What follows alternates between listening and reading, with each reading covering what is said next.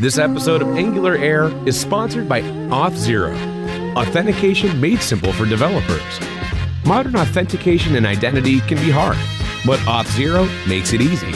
With Auth0, you can enable login with any social provider, have multi factor authentication, single sign on, and passwordless login all at the flip of a switch. Find out how to add authentication to your Angular 1 or 2 app in under 10 minutes at auth0.com forward slash Angular. Hello and welcome to Angular Air. On today's episode, we welcome back the wonderful Justin Schwartzenberger. Hey, how's it going? And we are honored to be in the presence of the great Patrick Stapleton. hey guys. welcome, Patrick. Uh, now, Patrick is uh, an aficionado in many things. He knows many, uh, has many skill sets, but one of his most proficient, perhaps, is Webpack, or maybe the, the one he's most well known for besides Angular 2. And so I know that he is very psyched for today's episode, and our special guest for today is potentially even more of an expert in Webpack than Patrick the great Sean Larkin. Hey guys, how's it going? Thank you. And for the record, uh, I like to think as myself as the muse and Patrick as the machine. So I usually come up with the good ideas, and he's like, "Oh yeah, let's do this," and he'll whip it up real quick. yeah. So Sean, why don't you give us an introduction to yourself and let us know a little bit about your background? Okay, so my name is Sean Larkin. Uh, I live in Lincoln, Nebraska and I work for uh, Mutual of Omaha as a UX developer. Um, kind of only been on the dev scene for about uh, three years, but I'm a tech support rep gone rogue, and you know really wanted to help change people's lives. And since then, it's uh, it's been kind of a crazy ride, learning a bunch of different things, and now really you know my passion's kind of evolved into helping developers uh, make their lives easier through the toolings and, and all sorts of features uh, that are available. So that kind of is what led me to Webpack. Um, after I had the opportunity to speak at NGConf um, about Angular and Webpack, uh, kind of the, the response was overwhelming from the, the Angular community because they were, had questions like, what is Webpack? And you know, who is Webpack? What does it represent? Why isn't this guy getting paid to work on this project? And you know, how can we help? And so, um, you know, I, I tried to, you know, I, I reached out to the team and uh, helped kind of bridge the gap between the communications and things like that. And, and the next thing you know, it, I'm, I'm on the core team, and, and we've made a lot of really great strides with documentation and uh, Webpack 2 on the horizon. That's awesome. Um, one thing that's a little bit confusing, I didn't, I didn't actually realize, Sean, is you know you're a UX developer. I, I get the, you know, you work in tech support before in the past, and kind of the Webpack is is you know build DevOps like that's kind of interrelated. Mm-hmm. Uh, UX is a, is a little bit uh, different angle. Like, how did you get into uh, UX?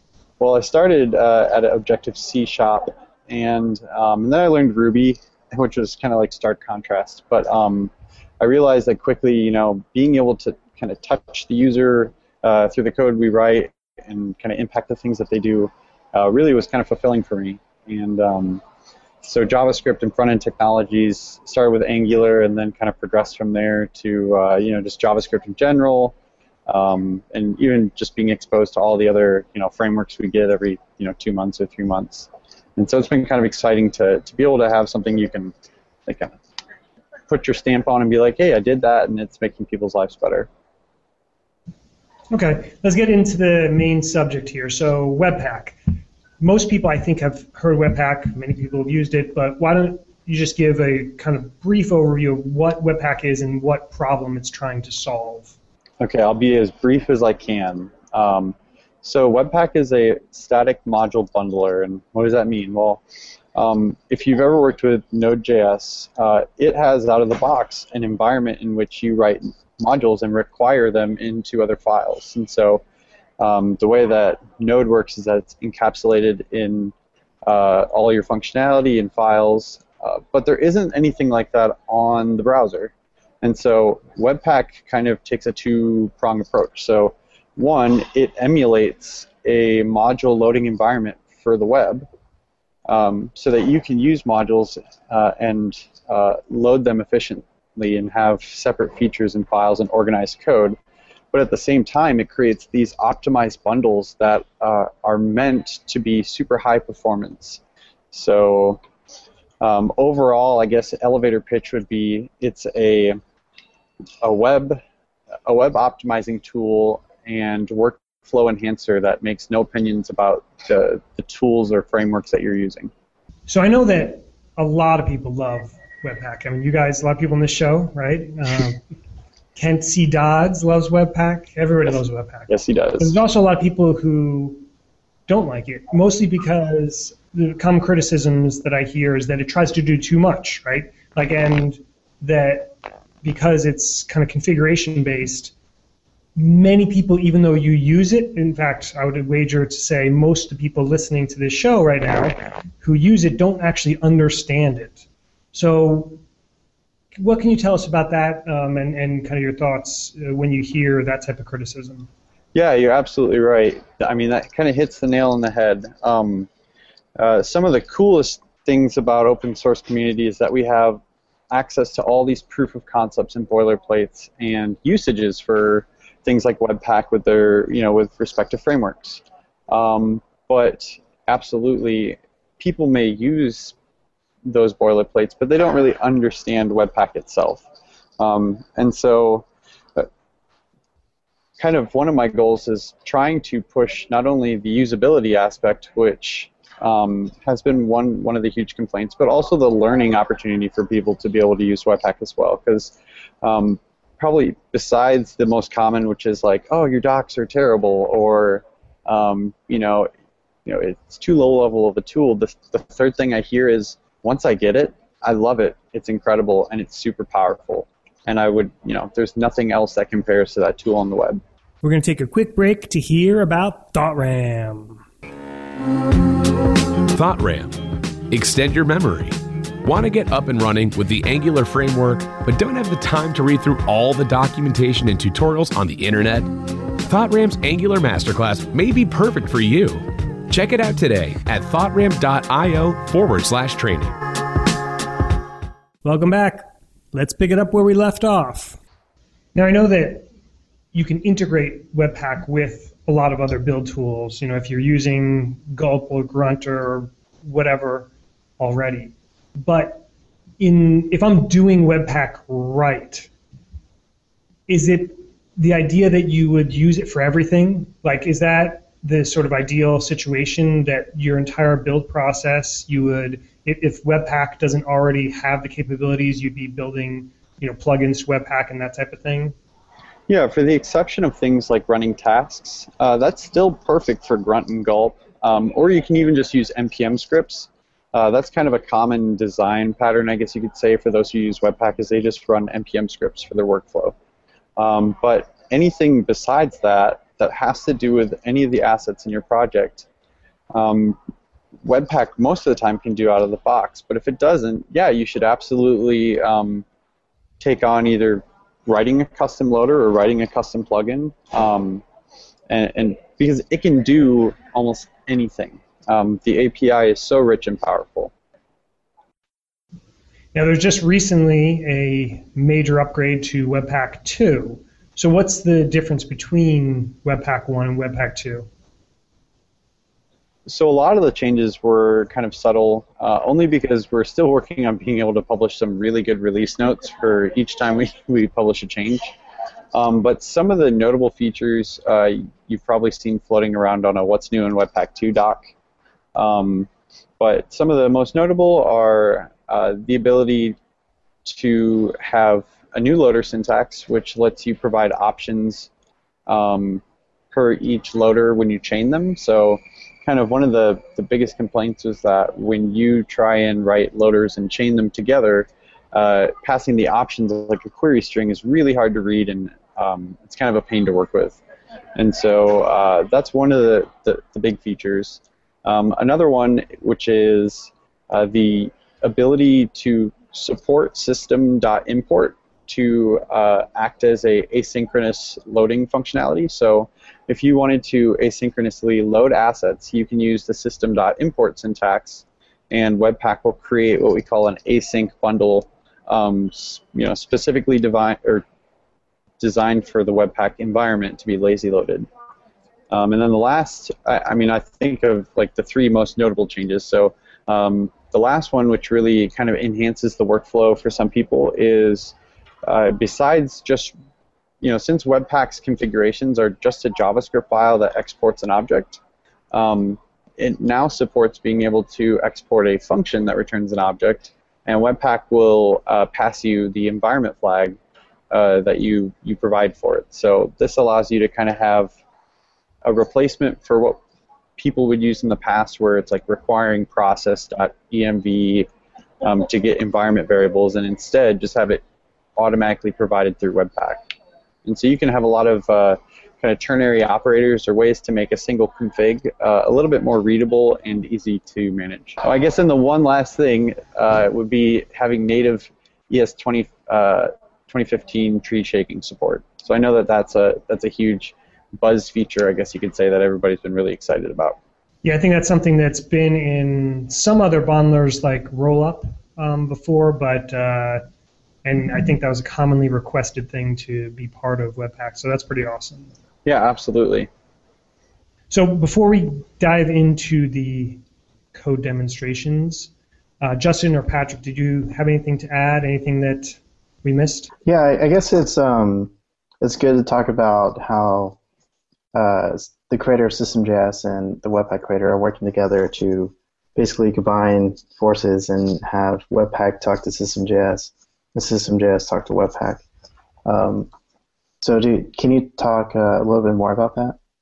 Yeah, it, has been a really awesome and uh, exciting experience. So, Guy Bedford, the author of uh, JSPM and System.js, uh, I reached out to him in hopes that we could maybe have some interoperability between uh, System.js, which is truly just a dynamic module loader, um, which is completely separate from Webpack, and uh, you know the module bundler. So Webpack's magic, I guess you can say, is all because you can do this statically in a build step. And so things that we don't support out of the box, or um, even like issues or features we really don't support, uh, are like trying to do a, a dynamic load of a of a module, and that's because the Webpack environment is created statically during that build step. And so um, the idea was maybe to say, hey, well, Webpack can create kind of an output template that can conform to system.register or the system.registry spec. And so uh, Guy met with the Webpack core team and we talked uh, about maybe some ways to brainstorm how we could create some of that interoperability and, and hopefully conform so that we're spec compatible when it comes to loading modules dynamically. Uh, so that's been really cool, and, and Guy has even taken upon himself to write a plugin, uh, you know, using Webpack API. I mean, I'll just quote him by saying that learning to create a plugin was fun. He did say that. so it's one of the like the many awesome uh, things about this open source community and people willing to take um, what others could perceive as competing tools, but instead, you know, working together to just make a better experience for the developer. Yeah, I think. Uh, oh, go ahead, Justin. One thing uh, that's interesting about it too is the the thinking about it in terms of it's not just a a loader and a tree shaker and this sort of thing, a bundler for for these assets and stuff, but you have that ability with the loaders and the plugins to now start thinking about I can keep writing my application code in a certain way and do these transforms or, or optimizations with some chunks of code, uh, especially when we talk about like the Angular world and things like uh, template URLs and, and style URLs and stuff like that. Uh, you can plug in this functionality to your build system through the Webpack stuff and keep writing your code in a, a consistent way, right? And it's not affected by that, and, and you can do a lot of magic with that. That's pretty cool. Yeah, absolutely. I mean, the best part is that like like you said, you can fit it into any any workflow, any environment, any stack. Um, and most of the time, it's just automatically. You can download the npm modules for plugins and loaders needed, and you it's it, it happens. But if you you know need to write a custom plugin, um, although the the documentation isn't the best, um, you know there's a lot of great tutorials or examples that show you how to do it. I mean, and on top of that, Webpack's core code, the source code, is actually built on the same plugins that you use externally. So a plugin that you would write, you know, for your config is using this exact same library or mixin that supports plugins internally. Um, and then, like even to that measure, uh, I've been told by, or I've had the idea of kind of user land versus Webpack land, and so um, what's really neat is that for these tools like the Angular CLI, which I, I believe we just cut a release for uh, the master, uh, I think within the next, like just now or in the next hour or so, um, you know, we had to take the challenge of, well, we want a first-time user to not worry about it, so let's use plugins and loaders to instead have an idiomatic experience and not a Webpack experience. And so, like, not only can you do a lot of awesome Webpacky things, but you can author plugins so that the experience feels the same for the user, um, meanwhile having all this awesome functionality. We're going to break for a moment for a message from Angular class. This episode of Angular Air is sponsored by Angular Class. If you're looking to learn the latest and greatest in modern web development techniques, or you need Angular 2 training, then sign up today at angularclass.com. Welcome back. Let's pick it up where we left off. Patrick pointed out that we mentioned the word tree shaking, but we didn't actually explain what it means. Do you want to give us kind of a quick description of tree shaking?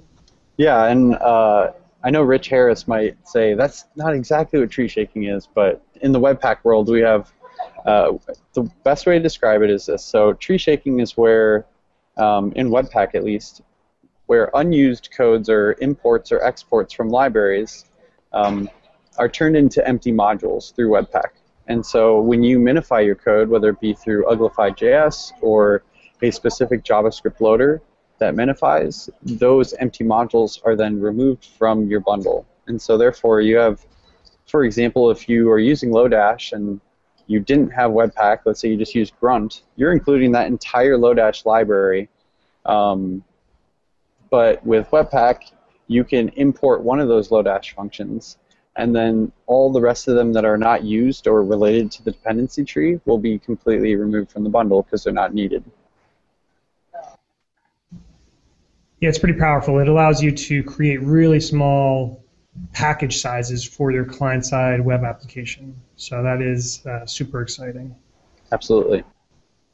Cool. All right, let's dive into some code demos here. So I believe that uh, you were going to first show off the anatomy of a Webpack output bundle, right? Yes.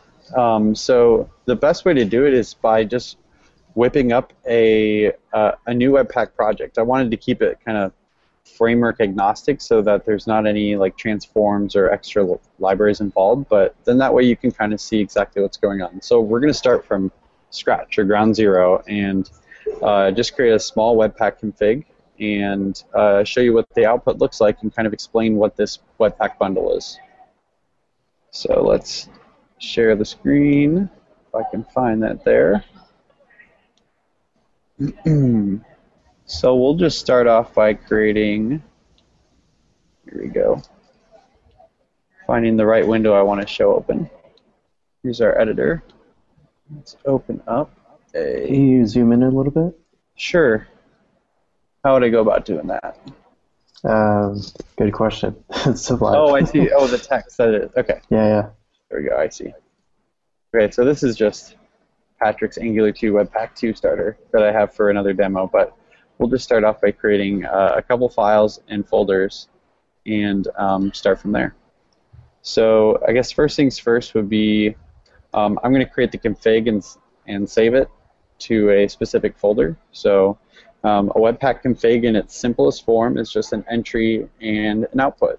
And so uh, we can do that through exporting an object and we'll provide the entry property. And I'm just going to, let's say, call it index.js. And then our, let's make it a little bit more relevant, source slash index.js. And then output property, which describes to Webpack where we want to place the bundle. So I believe it's file name, and we'll just call it bundle.js. and the path, and we'll specify dist. So obviously this is just a new file, um, so I'll save it to my set of code here. Okay. And we'll rename that. Let's see, save as. Okay, so I'm just going to open up that project real quick. And we will take a look at that here also. We'll hide some of these tabs for now. And delete the one I improperly misnamed. okay. So why don't we go ahead and just create a source folder where our index is going to lie, and then um, the dist folder will be created for us. I'm typing in the terminal right now. Should I just share both at the same time? Uh, if you can, yeah. Let's do it. Let's share the entire screen. Inception, and there we go. Okay. So I'm just going to quickly make a source folder, and then inside of it, we'll create an index, which is going to be our application entry point. And then we also want to have this entry point require another file um, so that Webpack can bundle them together. So that seems uh, like that's a good place to start. and one other thing, we'll go ahead and npm init and install Webpack while we're waiting. So let's take a look now. I'm going to go ahead and just create some content in here. Um, let's say uh, function, and we'll log to the console. And then we'll import that. So um, Webpack by default can support the, uh, the ES 2015 imports uh, with Babel. Uh, I'm just going to require it for now, just so that we can take a look at the config. So I don't have to install it globally. I'm just going to add a, uh, a build script. So build and Webpack. Let's make some show progress in colors. Cool, a good start. And remove bad JSON. Awesome. So let's take a look and see what we have here so far. So here is the Webpack bundle. Uh, thanks for hanging on there. So right now, you're going to see, well, Sean, the code that you just wrote is is shorter and less lines than all of this nonsense up top. And so, like I said, Webpack is emulating a file or a module loader in the browser runtime. And so I like to call this the Webpack bootstrap code, and you can even see it commented here as Webpack bootstrap. So the way that this works is that it is going to take any of the modules that are bundled and it is going to correspond a chunk ID, which is these individual modules here, and then request them using what's called Webpack require. And so you can think of Webpack require as the fake Node.js require that happens in the browser runtime. And then down here, each of those individual modules are are listed um, are listed here below, and when one requires another, it's actually using that Webpack require statement. Um, so in its simplest form, the, uh, the, the, require process is, uh, is really just emulated through Webpack here and this Bootstrap. Now, mind you, when, when you have a much larger app and you start to install dependencies that uh, may share other dependencies, um, Webpack has the functionality to not only sort for optimization, but then remove duplicate instances of those chunks or modules. Yeah, I think uh, for me, that's where the complication comes in because obviously the simple case is sort of what you have outlined here, where you just give it an entry file and just let it do its default thing. But a lot of times, like if you're create, you want to create separate packages, or if you want to include something external or whatever, you have to kind of customize, you know, maybe do code splitting, whatever else. Um, so I guess you don't have to necessarily go through all those different variations now, but I guess what would be your recommendation for strategy for someone who uh, to learn all this stuff, maybe uh, you know, good resources or that type of thing? So um, the best resource that we have currently is going to be not only uh, just our Webpack Gitter, we have Stack Overflow, but we have our documentation. Um, I think to me, the you can understand the documentation and you'll find it really useful if you understand the core concepts. And so, um, you know, I have uh, some resources and slides and links uh, that we can provide, and we also just published uh, under a, a, separate repo called Awesome Webpack. And so you can go to GitHub and search Awesome-Webpack, and you're going to find a collection of all our documentation links, um, great repos, um, and then news, everything regarding Webpack you can find there. And that's community driven. Um, I, have liked that that's been growing so far really quickly, uh, and it's getting a lot of circulation. But um, the documentation and then reading the source code, uh, as crazy as it sounds, uh, is really insightful to show you all the different features. Reading the Webpack source code, you're saying? Yep, absolutely. You can find a lot of hidden hidden gems in there. Well, reading source code through the debugger is probably the best one. Ooh, good segue. one of you two should write a blog post of going through the experience of doing that, like learning by reading through the code as you're kind of working through an issue. I think that would be pretty interesting. Yeah, absolutely. Yeah, we could do that. I don't see why not. All right, let's um, you know, for the second um, thing we were going to show was for plugins. Before we do that, I just want to mention really quick for people that are watching live right now, if you do have a question for Sean or any of the other pan- panel members, you can tweet with the hashtag NGAIR, N-G-A-I-R, and we'll get to that right at the end of the show. All right, Sean, if you want to dive into plugins. Sure, plugins. Okay.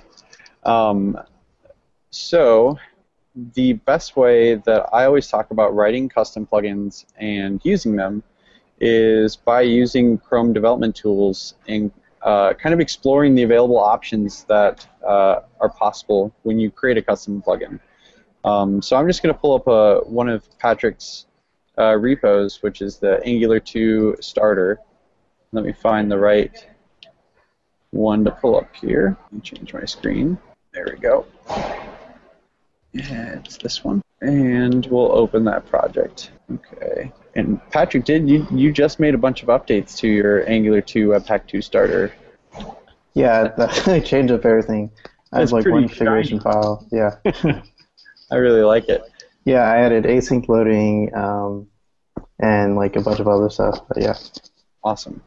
Okay, so um, the best way uh, to kind of explore or create custom plugins, in my opinion, is to actually use an inline function uh, inside of the plugins array.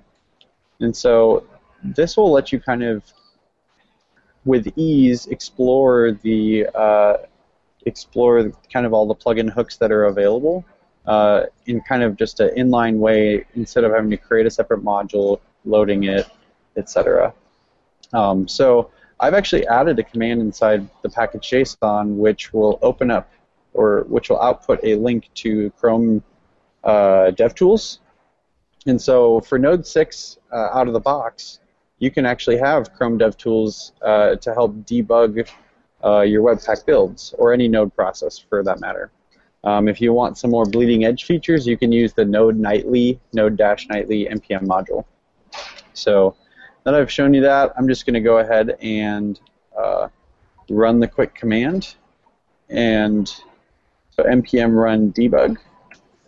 And I will just paste the link, since there's nothing really interesting in the output for terminal, and show you the browser window. So here we go. So when you uh, when you run this command, you'll get a URL that you can place inside of your Chrome URL. And so this automatically opens up what you're used to in common web development, which has the uh, the dev tools um, with a little bit limited features, but still uh, things related to JavaScript. So like recording CPU profiles, heap snapshots, uh, which are great for looking for memory leaks, uh, as well as like allocations. So like what is using up this memory over time. Um, I funny story. I actually found a, uh, a, bug in the code that I was writing because um, I had been just working on uh, a certain project and ignoring all of our lint rules at the time. And uh, the linter was finding so many rules that it created a bottleneck in the build time. and so, yeah, once I fixed those, it was easy to see inside the profile that it was the ES hint loader, ES lint loader that was causing that bottleneck. So definitely check out those profiling tools. Um, so what we can do is if we hit play, and Webpack is running its build process right now as we speak. and so just by having debugger statements inside of these plugin hooks, you can now have access, just like you would in the browser um, for any JavaScript application, you can explore the arguments that are available inside of the plugin. And so for the compiler.plugin run hook, it has access to the compiler. And then um, kind of a handler for errors. So this is this is great for if you want to have a callback to basically custom output some properties or functionality. Um, as well as you can see all of the uh, different items and objects that are part of the Webpack plugin API. So in this case, this hook just literally uh, executes when Webpack runs. And there's a whole bunch of different hooks that you can take a look at underneath the plugin API docs on our uh, our GitHub IO doc page. so right now we're not really doing anything fancy, but um, this allows you to take and let's say if I wanted to write a console uh, when this starts, let's go ahead and turn off Inception here. So I'll just I'll just cancel the process, and we'll jump back into that code. We can go into our config. Let's say whenever the the build runs, we'll console.log OMG, I'm on Angular Air, and we'll add a, a, console log for this statement as well for the parser, and we, we'll jump to the parser after. My codes. Okay. So, we'll go ahead and just run it. Why don't we do the build so we can actually see the output first? Hey, there we go. So that's kind of an easy way to kind of test what you're going to do. Um, and you can even do it with debug as well. So, like let's say if I have it side by side and we want to take a look and compare, we'll reload. This URL stays the same, so it's nice to just reload. And we can hit play and just skip the breakpoints, and we'll actually see the same thing happening. So this is kind of a nice feature.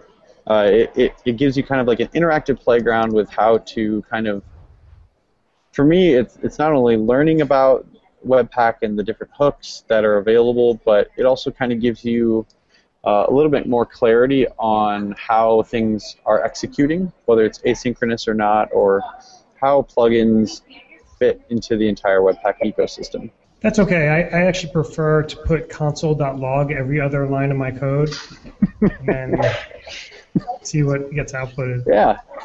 either, either one, either one of those is probably a good option.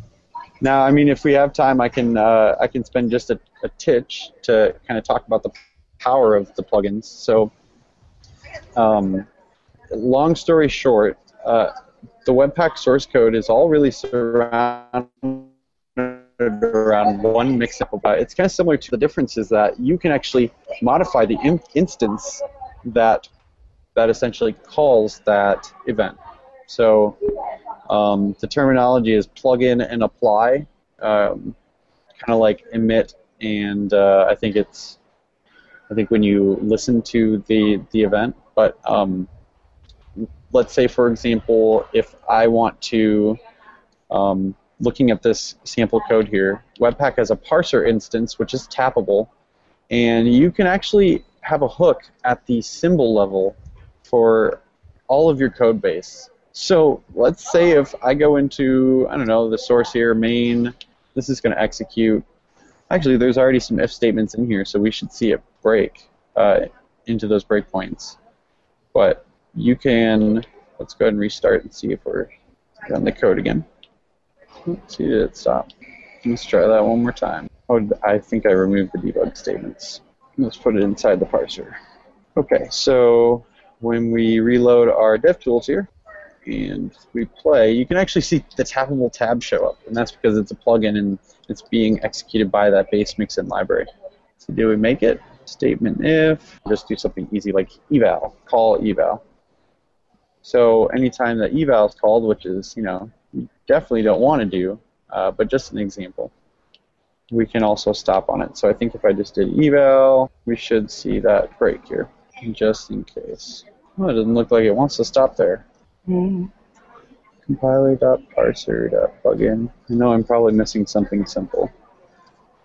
Can you can you explain like the difference between a plugin and a loader? Because a lot of Yeah. people they, they they hear like there's a loader, there's a plugin, like there's two ways to plug into Webpack. Like what's what's the difference here? Um, So, a loader's main purpose is to provide like transforms one file at a time on your files.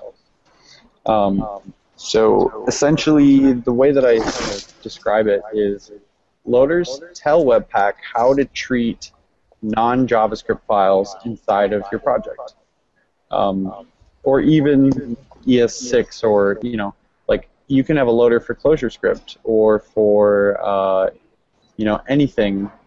Um, it can be a custom loader, but essentially you provide a loader two things. So one, the name of the node module, like Babel loader, and then a regex uh, that represents the extension for when you want to apply what kind of files on that loader. So essentially, a plugin, as Tobias has said, or Sokra as some people know him, a plugin does everything that a loader can't. And so a plugin has access to all of the different, the compiler, the compilation, um, all of the different hooks and access points that are available inside of Webpack to modify any part of that compilation or build or bundle step. So, so in this project, there's an Angular 2 template loader that you created. Um, do you think you could go into the node modules and put a debugger inside of that code so we could see Yeah. what's, what's going on there? Absolutely. Well, uh, you also need to add it because uh, it's not in here, I guess. oh, is it not in there? Yeah, I guess Okay. you got it a slightly older version. I do have an older version, but yes, so you we could, yeah, just show installing it and stuff. To template loader. Yeah, so the, the motivation behind this, uh, implementing this, was that we wanted to give people kind of an automagical way to inline their templates rather than just specify inside of a component decorator uh, the paths for them.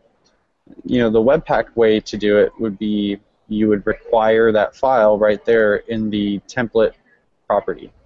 But you know, we were kind of challenged working on the Angular CLI to do this in a way that's kind of idiomatic to the user, and so that's kind of where this loader came into play. So uh, to apply a loader, just by after I install it, I just need to let's see, just in case, I should just npm install everything. Um, but loaders can be chained together, and so I'm just going to modify this to loaders, which can also be an array and add that Angular 2 template loader. And you, I think you probably need to change the tsconfig. I could just check out the latest version of this product or project, and that would. Oh no, that there's so much, oh, so much has changed. There's so many differences. Okay, yeah. um, I'm trying to think which parts are that I want to modify. It's we can the, crash through it and find out. No, it's it's the awesome TypeScript loader. You need to tell it to use the um, the thing. So it's here. To use what?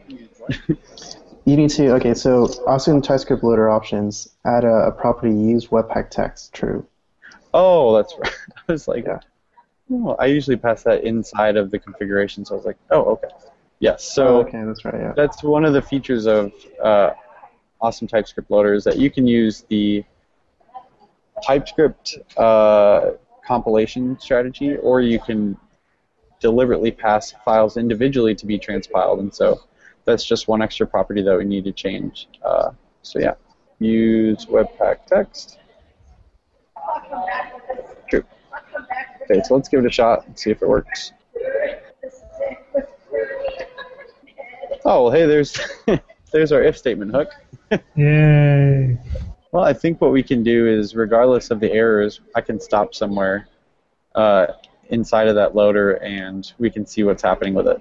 So let's just set a debugger here, and put one, put one inside of the loader itself, like the the function. yeah. So a loader in its simplest form is just a function that takes a source, which is the file that's passed to it, and then returns a new version. And so all we're doing, like I said, is performing a simple transform on a file, except Webpack does this asynchronously to all of your files that you specify for your loaders. Right. Npm run debug. See if we'll get this to stop this time. We should. All right. Hey, we're on Angular Air. Oh, you know what? I wonder if it's because I need environment flags to be passed through to get into some of your code. That would be it. Hey, Sean, do you have a, a power cable? Looks like your juice is about to. Oh, it is. Yeah, I can, wanna lose you. I can plug it in. Secretly behind the scenes, uh, I'm doing that. okay, so let's just add that environment flag so it does the same thing. I think that's what our problem was. Okay, live coding. Okay, here we go. So let's do npm run debug. Okay. Oh, it looks like it did stop again. Well, that's strange that it's not loading. I can try one other thing. I wonder if this is just so. I have a lot more reliability using Node Nightly versus Node 6, but through uh, Node Nightly and Canary have been, although they're the most bleeding edge, uh, you know, most developers are going to have it. I've been able to, to set breakpoints through loaders before. I'm assuming you have too, Patrick. I, I only use Node Nightly for debugging. Then we should do that. So npm install Node Nightly. Well, I know we're almost running out of time, so I can keep doing this if you guys have other questions. Wait, I did want to get to. Um, you can wrap up on this if you have uh, some final points, but we are getting near the top of the hour, and I do have one more quick topic that I wanted to cover. Absolutely. So, is, Okay. is there something else on on this you wanted to show? No, I so the I guess the three things, and we can we can take this away as Sean's live coding experience also. But uh, so the best ways to go about it, like, and I published an article on Medium. You can go to uh, medium.com/webpack under our publication, and that always talks about using uh, Node Nightly as one of our tools uh, to debug. And so that's been the most reliable. I'm sure Patrick can can. But otherwise, it, set breakpoints anywhere and explore the code for Webpack because there's a hundred different things that you can find out on how to use it, and um, you know it's really it can be frustrating at first, um, but the developer experience after you get it is probably the most satisfying feeling, and I think that's maybe why I enjoy using Webpack so much. So I'm totally with you on this. I am. Uh, but the realization that uh, most people are sort of like way over on this side that uh, they don't, you know, just copy and paste from other people. Just even getting them to read the documentation is like a step in the close direction. Uh, totally get it that getting them over on this other side where you are to read the source code is uh, would be great. And, and but it's good to know that um, it, it's something that you think is kind of approachable. Uh, so I, I think I'll, I'm going to at least try that approach, and we'll see how it goes. Yeah, absolutely. And you know, something that's kind of exciting is that you know, I'm hoping to be working with Paul Irish to uh, um, and the Chrome Dev tool or the Chrome Dev Tools team, so that Webpack can be you know a super awesome experience. So hopefully, look forward to that in the near future as well. Cool. Okay. One last quick topic before we get to the picks.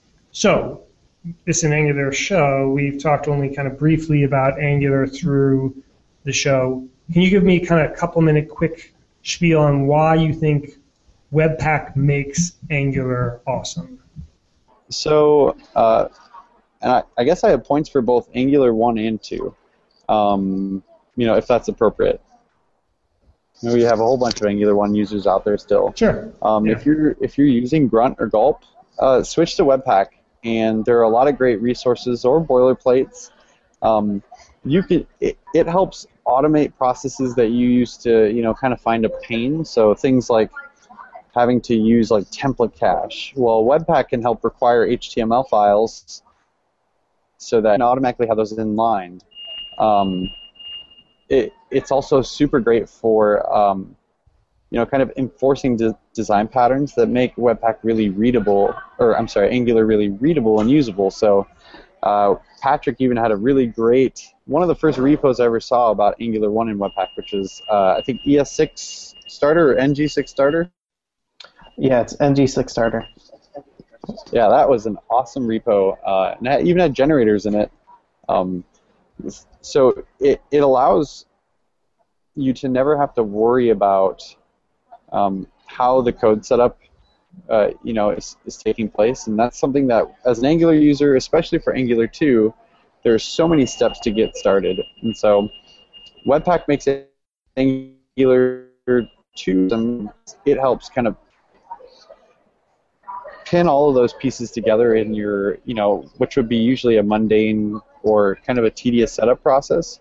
And whether it be through the Angular CLI, which is now using Webpack, um, also uh, just all the awesome boilerplates out there like the Angular 2 starter, um, getting started right away and using Angular is easier than ever. Yeah, I would even uh, go further, or maybe frame it in a different way, for as far as Angular 2 goes. That you can certainly not use Webpack with Angular 2, but to be quite frank, at this point, you're going to be fighting against the grain because clearly the core team has co- sort of adopted it. It's going to be baked into the CLI. Most people that Patrick and I work with are all sort of centering around using uh, Webpack. So I, even though I, I think people are sort of hesitant to say this, you know, I'll, come out and say that it's sort of the de facto standard for a lot of the, at least for, for, for the near term here with a lot of the Angular 2 development that's going on. Yeah, and I mean, there's nothing wrong. Like, I understand people maybe wanting to be concerned about being married to a specific tool, and and you know, I completely understand that. And there's also people out there who say, well, HTTP2 is coming. You know, we're not going to need to bundle our code, and really, that's not the case at all. Um, when you think about all the dependencies that you use in an application, especially with HTTP2, um, that could be up to 300, 400 node modules. So even if you serve up an individual file for every dependency that you're requesting, uh, you know, at a scale like that, you're still going to have lots of overhead and delay time, uh, even with that much multiprocessing. Um, for Webpack 2, we have a probably one of the, the most recent features that we added is um, support for HTTP2 by using what's called aggressive splitting. And so it kind of takes the same idea of doing code splitting, but then it allows you to control and tweak how many different bundles you create. So, yeah, having like, let's say, 10 or 10 or 12 different bundles for your code for HTTP2 is really optimal versus, let's say, you know, one or two. And so Webpack is going to support that and still bundle your code and then let you kind of tweak it back and forth um, and have modules in those bundles uh, individually sorted for optimization. So it, it's supposedly a really cool feature. I've played with it once or twice, but I do HTTP2 set up yet uh, to really kind of take it for a drive. But you know, to, I see the future of Webpack being bundling as a spec, and so maybe it's not coined as Webpack, but it's everything that comes with the education of knowing how you know why we need to do this today. And do we need to still do it? Um, and maybe this kind of stuff should be a standard. And so you know I'm, we're trying to work with as many people as possible to ensure that the output or the outcome of Webpack, which is a really killer dev experience with a dev server and super high performance without having to really struggle over too much tweaking, uh, just be something that happens in, you know, like your IDE or, uh, you know, a dev tools for any browser. Um, and so, you know, that's kind of the, the, the path that we're wanting to take. And, um, you know, it, once we get our documentation handled, the, the, I think that's the road to come. We do have one Twitter question. Whether do you know when Webpack and CLI will drop in npm? I think you mentioned earlier that it's close. I think it's really close. Uh, they were saying we were just waiting on uh, Travis tests to pass in, in green for that release, and so once that branch was good to go, we were going to release it. You could so like Hans just tweeted just now. If you npm install Angular dash CLI at Webpack, then you could start utilizing it today. There you go. I saw the message, but I didn't have time to to switch over. Cool, great tip. All right, let's get to our picks. Justin, why don't you start off? Okay, my pick is uh, for a meetup group called Angular Zone. They have a webinar going tomorrow uh, with Kara on Angular 2 forms, so it should be pretty interesting. You guys should check that out if you get a chance. Um, just check. We'll have a link in the show notes. Cool. Thanks, Justin. Patrick.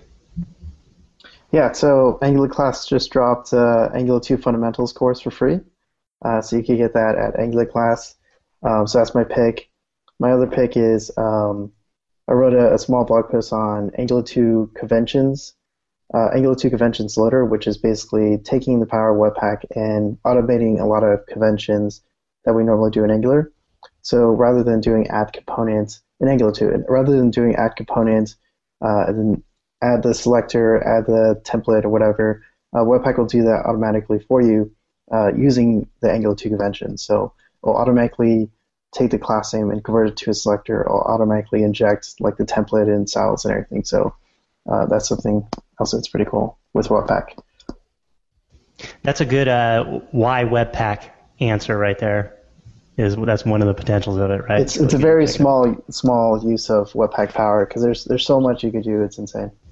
Yeah, I mean, it, it, having that much auto magic is is doable with you know really not that much effort. The the loader is not that big, is it? From what I've seen, Patrick. No, it's it's it's really simple. Like if I knew more about regular expressions, it would be a lot smaller. yeah, learn red. yeah, there you go. Yeah, it was, it was mostly like a lot of people were asking me for features, so I just kind of like put a put them all in there. So it's pretty cool. Cool. All right, Sean, what do you got? Uh, use Node Nightly for all your debugging uh, your node processes. This is kind of a, a good learning process, but I think it's uh, a really it's a well-maintained repo by a guy named Hemanth. Uh, I think I said it right. But you can go to uh, you can just download it with npm install node dash nightly uh, dash g with the global flag, um, and you can start using it right away. Uh, it's kind of instant access instead of trying to go about um, downloading the binary, etc. So that's a that's a great and then uh, second pick would be take a look at our new Webpack.io uh, repo. So it's the it's kind of the inception of the start of our new documentation. A lot of things are going to be copy pasted over uh, and then revised for content, but um, we did just release uh, our first kind of intro doc that gives a high level of kind of the five W's, you know, what, why, where, and of Webpack. And um, I, I would say the third pick would be. Um, you kind of plugged it earlier, but or not Angular, but Webpack. Uh, it has all of the kind of everything, or I like to say Webpack all the things. This is all the things Webpack. So take a look at that, and uh, you can find all sorts of different re- uh, resources, um, along with kind of all the different frameworks that are using Webpack uh, underneath, I guess, or black boxed from Laravel to uh, Angular CLI to create React app. Um, so it's kind of exciting, and you can kind of have everything at your fingertips. Sean, you're not allowed to say the R word. I'm gonna have to ban you from the show. okay. All right, thanks, Sean. Thank you for joining us as well. Um, for my pick, I just have one pick really. Uh, there was a great blog post I read called The Principles of Quantum Team Management. It was written by James Everingham, who's the head of engineering at Instagram.